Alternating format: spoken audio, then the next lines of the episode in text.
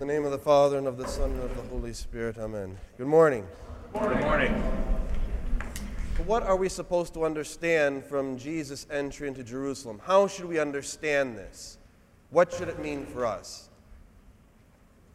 We have to think about all the things that took place and why they happened the way they did.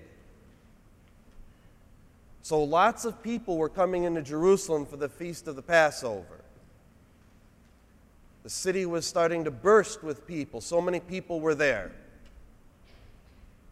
At the same time, the governor, Pilate, also had come to the city. The governor of Judea didn't stay there. He stayed up in Caesarea on, Lake, on the Sea of Galilee. So he'd visit there from time to time, but he wouldn't be staying in the city. So he had come into the city. And we know he was in the city because that week, Jesus ends up going before Pilate. Now let's think about a few things for a moment. We know that Pontius Pilate existed historically, we have evidence of this.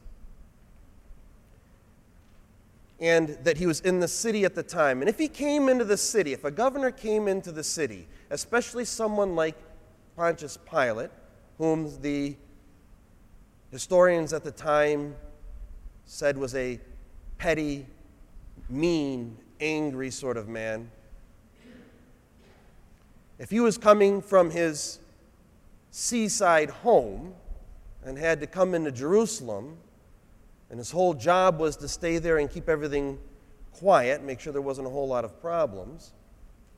But at the same time, he wanted to show that the Romans were in charge. It wouldn't be far fetched to think he came into the city with a great retinue on horseback. And he would have come in through a particular gate on the west side of the city, which was sort of the main entrance to the city of Jerusalem. And some soldiers, of course, would have been with him. He did, it would not have been like a giant triumph. He didn't have tons of soldiers under his command, so many of them he had some. But they would come in and make a show, lest any of the Jews think that they would have an opportunity for mischief. Then at some point, Jesus comes in. Pilate would have come in on a horse, showing his authority, showing his power. People would have come out to at least acknowledge it. They may not have been happy with it, they dealt with it. Jesus comes in. And Jesus comes in not only on a donkey, but on a young donkey. This would have looked like a joke to most people. Think about it. Who comes riding into a city on a donkey? From all I know, from relatives that live in Greece, you take the donkeys to go on the mountains, on the sides of the mountains and things, because they have good footing and so on and so forth. Not horses. But that's about the only time you're going to be on a donkey. Someone who's a leader is going to be on a horse, and especially not a young donkey to boot. It may have even looked comical to some people at the time to see this happening. He wasn't being the type of leader, the type of king that people thought he was going to be. And so he comes into the city. And why were the people there? Much of the crowd was there not just to see Jesus, but to see Lazarus, who was raised from the dead. But they see Jesus riding on this donkey, and they have palm branches in their hands, and they sing, Hosanna in the highest. Blessed is he who comes in the name of the Lord. Hosanna, of course, means save now. But the crowd didn't really know what they were saying, they didn't really know what was going on. They didn't really know who Jesus was and what to expect from him. They were expecting probably something that happened akin to 200 years prior there was a man named Judas Maccabeus, and he led a revolt against the Ptolemies, the, the descendants of the Ptolemies, the Greeks who ruled the area at the time. And he was successful. And when he came into Jerusalem, he had a big triumph, and he was on a horse. And people were chanting the Psalms as he was coming in. And here's Jesus, the true king, coming in. And they're chanting the same or similar Psalms. They really don't know what he's about to bring.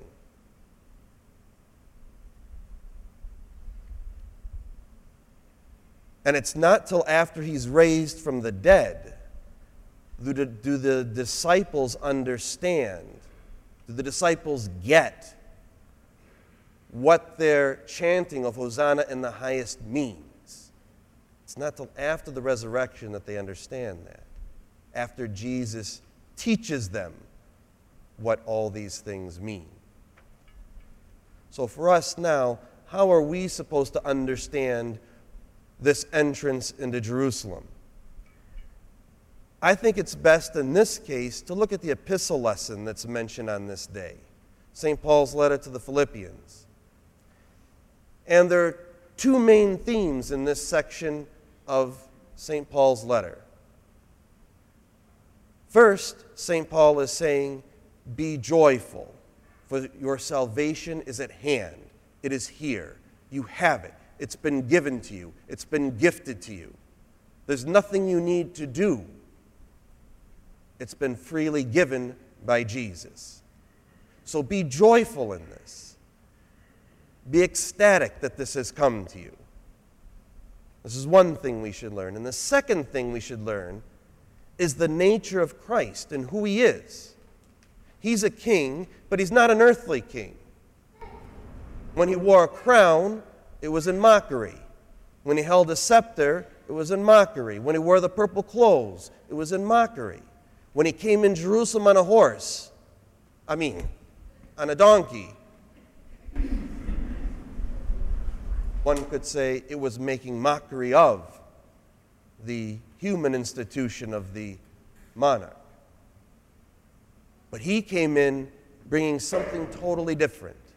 He came in bringing peace. He came in giving us a different understanding of what God is trying to get from us. And if we look at this letter to the Philippians, we can see if anything is noble, if anything is true, if anything is of good report, whatever things put us to the position of being holy, this is what the Lord wants from us. He wants us to imitate Him.